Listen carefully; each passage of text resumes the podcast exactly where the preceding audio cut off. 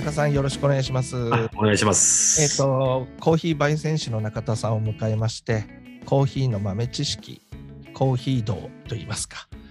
前回に続いてえー今回もお送りいたします。よろしくお願いします。あお願いします。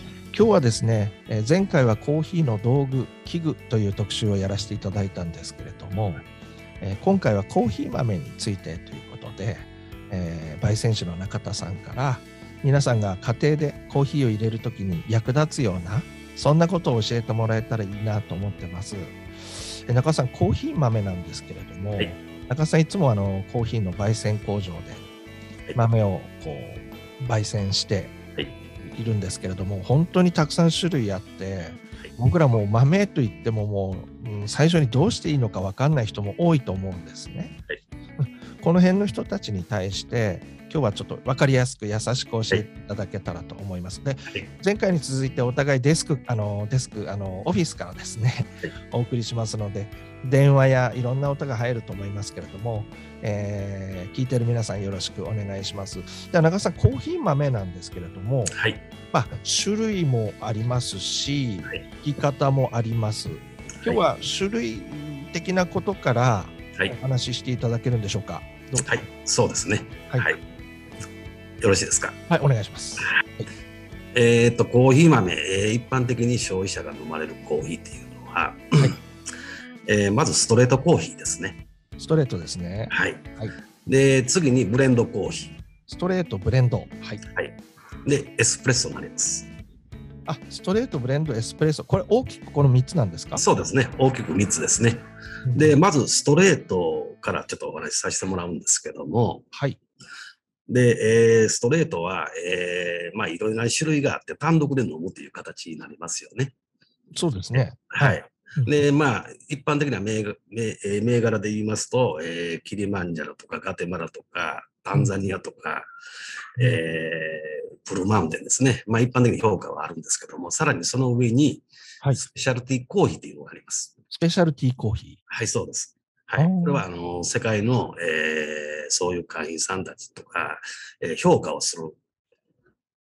でつまり、国に挙げて一番という、えーあるんですね、えーランク付けがあるんです。ワインも同じような感じでね。はい。まあ、これが欧米で、えーほとんど、えーランク付けされたやつが、えー日本に持ってくるという形になってくるんですけども、中田さん、これ、あの、はいえっと、いろんなあのブラジルとかキリマンジャロとか、モカとか、いろんなストレートコーヒーの豆とか売ってるじゃないですか。はい。あそこに、えっとはい。さらに上ですね。スペシャルティーコーヒーっていうのが売られてるのが、あ売られているんですかね？えー売られてますね。はい。そうなんですか。それはもう全然ストレートというか、上のクラスってことなんですか？そうですね。上のクラスとして評価されてる。あお値段も少し高いんですえか？高いです。はい。で、そうですね。で、ランクが上がるにつれて、えーまずオークションで手に入れるっていう、我々業者はオークションで手に入れるという形になるんですけども、あ一般的な商社は、えー大抵持ってるところがありますんで、まあそこから購入するという形になるんですね。あ。ははい。あ。あ豆のそのもうスペシャルティーコーヒーの豆の入ってくるルートがあって、そうです。はい。えー業者さんも、まあはい。しあのきちんとこう仕入れていくっていう。そうです。はい。はい。で、それプラス、えっと、一般個人の方でも購入できるんです。オークションでね。あ、そうなんですね。そうなんです。はい。うんまあ、金額はもう釣り上がりみたいな感じになってくるんですけども、で、そのオークションのランク付けの部分で言いますとうん、一般的に、えーまあ、日本人が好むコーヒーの味と欧米が好む味がちょっと若干ちょっと異なるんですね。あ、そうなんですね。はい。うんえーまず、あの、欧米の方の、ね、ランク付けっていうのは、うんまず、あの、酸味が、えー結構評価高いんです。欧米の方は酸味系なんですね。そうですね。はい酸味系っていうより、うんえーやっぱりチーズとかワインとかたしなむ国っていうのは、ほとんど、えーまあ、酸味ありきみたいな感じで、そこに甘さとかあっていうのを感じていただくっていう香り、うん味っていうのが多いですね。苦味っていうのはもうほとんどないですね。酸味がベースになることが多いってことですね。そうです、そうです。はい。うんはい。まあ、酸味でも、あのー酒だと酸味とか、えー上位な酸味、いろいろありますんでね、美味しいと思うコーヒーとか、えーちょっと酸味がきついなっていうのはあるんですけども、はい。うんはい。で、えーまあ、その中で、えーある程度商、商社、商、えー商社の方が握ってますんでね、そのコーヒーっていうのは、うん、勝者。うん。はい。で、ある程度スペックが、スペックっていうか評価が決まって、うん内容の詳細も決まってるんですね。えーこういう焙煎で、えーこういうやっていただいた方がいいっていうのは決まって、えーそれで焙煎するんですけどもね。はい。うんはい。ですから、えーそこに、えーうん、一般的に深入りとか、えー浅入りとかやると、えー値打ちがなくなるんですね。まあ、た例えば分かりやすく言うと、えーブルーマウンテンとか高級ですよね。はい。はい。あれを、えー深く、えー黒くいったら、えー本来の持ち味なくなりますよね。はい。はい。うんで、逆に浅くいると、うんえーまあ酸味とか渋み出て、本来ブルーマウンテンの良さっていうのは消えてしまいますよね。うん。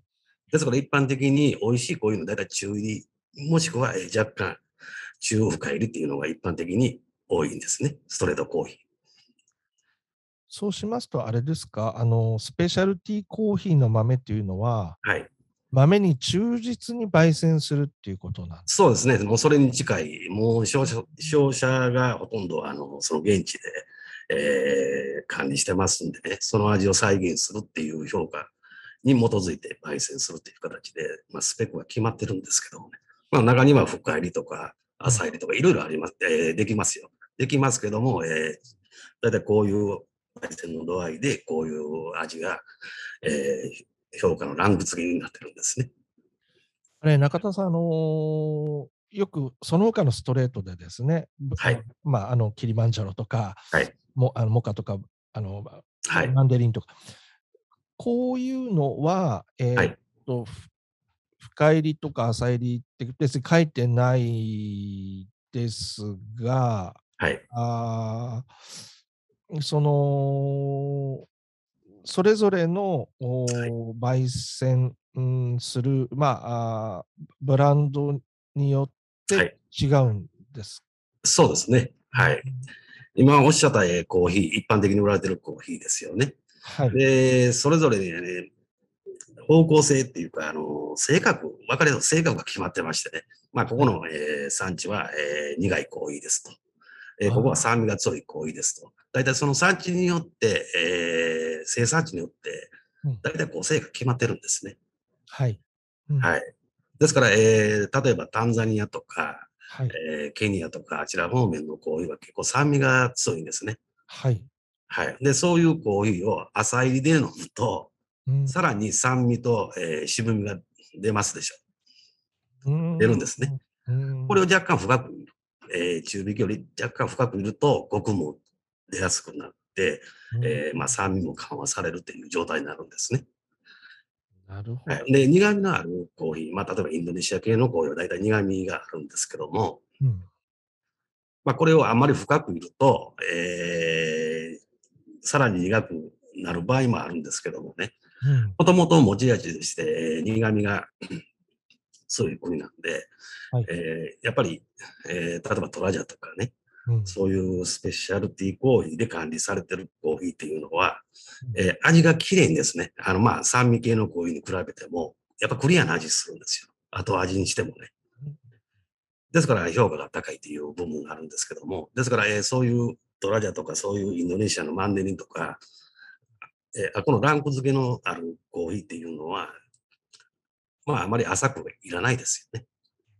やっぱり、えー若干深みのあるコーヒーなんで、まあ中入りよりやや深いでも十分、えー美味しさが出るという評価が多いですよね。はい。これが一応ストレートの世界なんで、なんですけども、まあ最終的には、えーお客さんの好みになってしまうんですけども、まあ持ち味を、えー生かすっていう部分で焙煎が必要になってきますよね。はい。ある程度のスペック、えーメーカーさんも、まあうちもそうですけども、持ってますんでね、こういう入れ方をするとこういう味になりますっていうのはある程度ありますよね。うーんはい。次はブレンドになりますけども、ブレンド。はい。はい。で、ブレンドコーヒーいうのは、まあ、えー、いろいろ産地別に何種類か混ぜて、えー、組み合わせたものがブレンドなんですね。はい。で、ブレンドでも、あの、ブレンドのやり方いうのは2種類ありまして、はい。まず、あの、プレイミックスです。プレイミックスって言うんですけども、プレミこれは生豆の状態にもうブレンドして一つの釜で焼く。あだから均等に、えーある程度均等に焼けるっていう形のブレンドですよね。あー、これプレミックスって言うんですか？はい。もう初めから黄豆の状態でうん配合して焙煎する。均等に、えーある程度均等に焼けるっていう。これ、黄豆っていうのはグリーンっていうやつですか？そうですね。はいうん。一般的にはそうですね。このちょっと白い生豆の状態から混ぜてしまうと。そうです。それで焙煎すると。焙煎をする。これプレミックス。プレミックスです。はい。うーんで、もう一つはアフターミックスですね。アフターミックス。はい。うんまあ、ある程度ブレンドを、えー混ぜたやつ、うん。えーブレンドいったやつをさらに上からブレンド、えー出来上がったやつにブレンドを加える。後から加える。あの、ブレンドっていうのは焙煎ってことですか？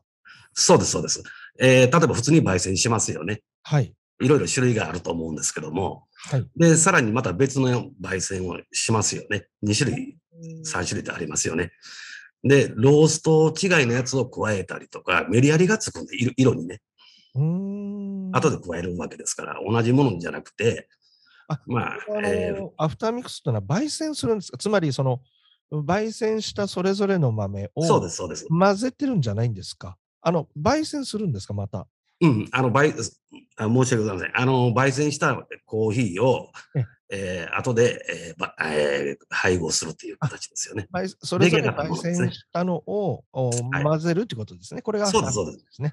はい。はい。はい、で、まあ、どちらもあの良さがちょっとあるんですけどもね、うん、一概にこう比べるもんじゃないんですけども、うんうんえー特にアフターミックスの場合は、はいえーっとですね、いろいろその、もうこれもあのメーカーさんとかいろいろあると思うんですけども、はい同じものっていうのはほとんど入れないと思います。同じえーローストじ、ローストのものは入れないと思います。ちょっと深入りを入れるとか、はい。浅入りを入れるとか、はい。そういう具合に味にメリハリをつけるっていう部分の特徴ですよね。バランスを取るわけですね。そうですね。はい。うん個性をつ、えー、個性づけみたいな感じうんうんですよね。お店のね。はい。うん。まあ、これ、まずブレンドなんですけども。うんで、次はエスプレッソですよね。はい。で、エスプレッソのコーヒーっていうのは、通常の、えー飲むコーヒーとは異なるんですね。うんうんはい。えままず機械が必要になりますうん。で、圧力で、圧で落とすっていう形になりますんでね。うん若干、大げさに言うと、えー別の飲み物みたいな感じになってしまうんですけども、うんあエスプレッソごめんなさい。はあの、なんかエスプレッソの前に、はいえっと、そのブレンドのはい。プレミックス、はい。プレミックスっていうのは、ごめんなさい、僕聞き忘れたかもしれないんですけど、はい。えっと、黄豆の状態から、はい。えー同じ焙煎するんですがそうですはいこれはその先ほどのアフターミックスのメリハリと違って、違います。はい。均一的になるっていうことなんですかね。えー均一にはならないですね。ならないんですね。えーもう同じような焙煎の仕方もあると思うんですけどもね、はいはい。若干、えー入りの違いを、えー生かすっていう部分ですね。うーん。ですから、えープレミックスの場合は同じように一つの釜で混ぜるから、ある程度均等にはできるんですけども、はい。アフターミックスの場合は、もう焙煎出来上がったもの同士のコーヒーをさらにブレンドするっていう形ですよね。はい。で、プレミックスの場合は、えー味が均等するんですか？えーそうですね。味は均等しますよね。均等というか、もう一種類しか決まってませんよね。その出来上がったコーヒああ。はい、ー。えーつまり、あのー何々と混ぜて、えー初めは木豆でこういう豆を作って焙煎するいうことは、もう一種類しかないですよね。